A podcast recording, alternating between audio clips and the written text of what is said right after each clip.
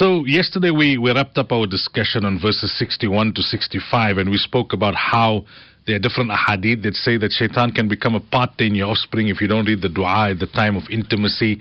Um, and how, if you read the dua at the time of intimacy, uh, you secure protection for that child. In the same way that you seek protection for yourself when you're eating and you take the name of Allah Ta'ala, where shaitan becomes a participant. Um, when you don't take the name of Allah Ta'ala, and, and that was one interpretation of how he becomes a partner in your in your children. Another interpretation is you, you rear your children with ill-gotten wealth, or you um, you get you, you misguide them with your wrongful beliefs and practices, etc., etc., which we discussed. Now we move further. Verse 66, Allah Ta'ala mentions, ربكم الذي يسجي لكم الفلك في البحر لتبتغوا من فضله إنه كان بكم رحيما.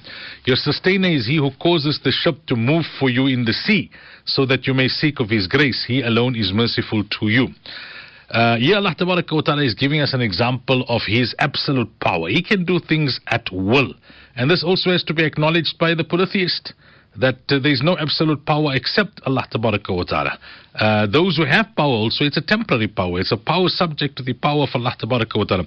So Allah says, I'm the one who makes the, the, the, the, who allows for the for the ships to move at sea. Uh, and and as a result, uh, you can you can seek uh, from the grace of Allah. The word fadl is, is translated as grace and usually is referred to as sustenance. Now, if you look at it today, we may think, oh, but I don't need to go by ship. You know, I'm traveling by plane or I'm traveling by road or I'm traveling by, you know, different other means. Very, very few people uh, travel by, um, by ship. But in reality, all imports and exports, not all, but you know, to, to a large extent, imports and exports, right? So from our medication to food stuff to textiles to clothing to you know almost everything, uh, you'll you'll see that um, it's uh, it's dependent on on sea travel. So Allah says, I'm the one. I'm the one who controls all of that, who makes it all possible.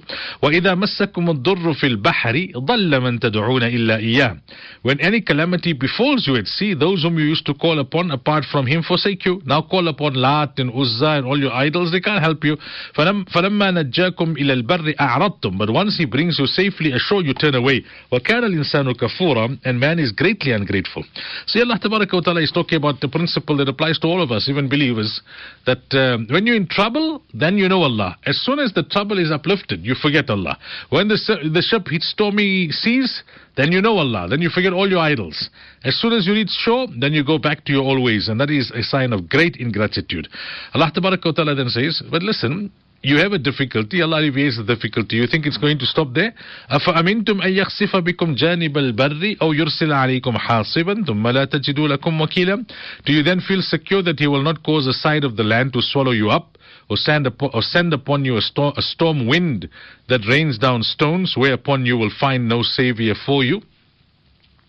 So, in other words, by, by causing the edge of the sea to sink into the land via an earthquake or by the earth splitting, you would be you would be drowned into the land uh, like like Qarun was.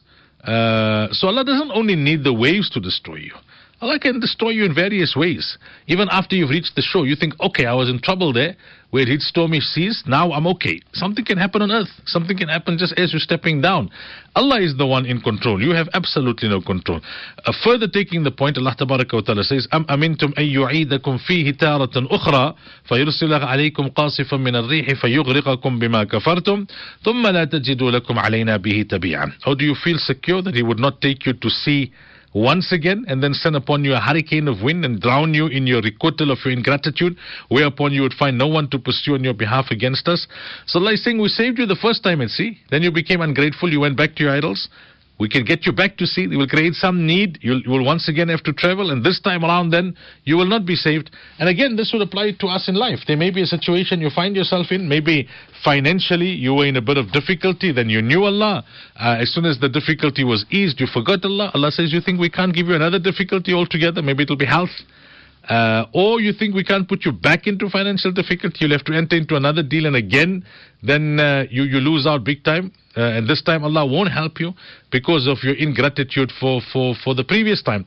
So Allah Ta'ala hi- highlighting these things which apply obviously to, to, a, to, the highest level to the polytheists, but also applies on a different level to us as well because of the weakness in our action.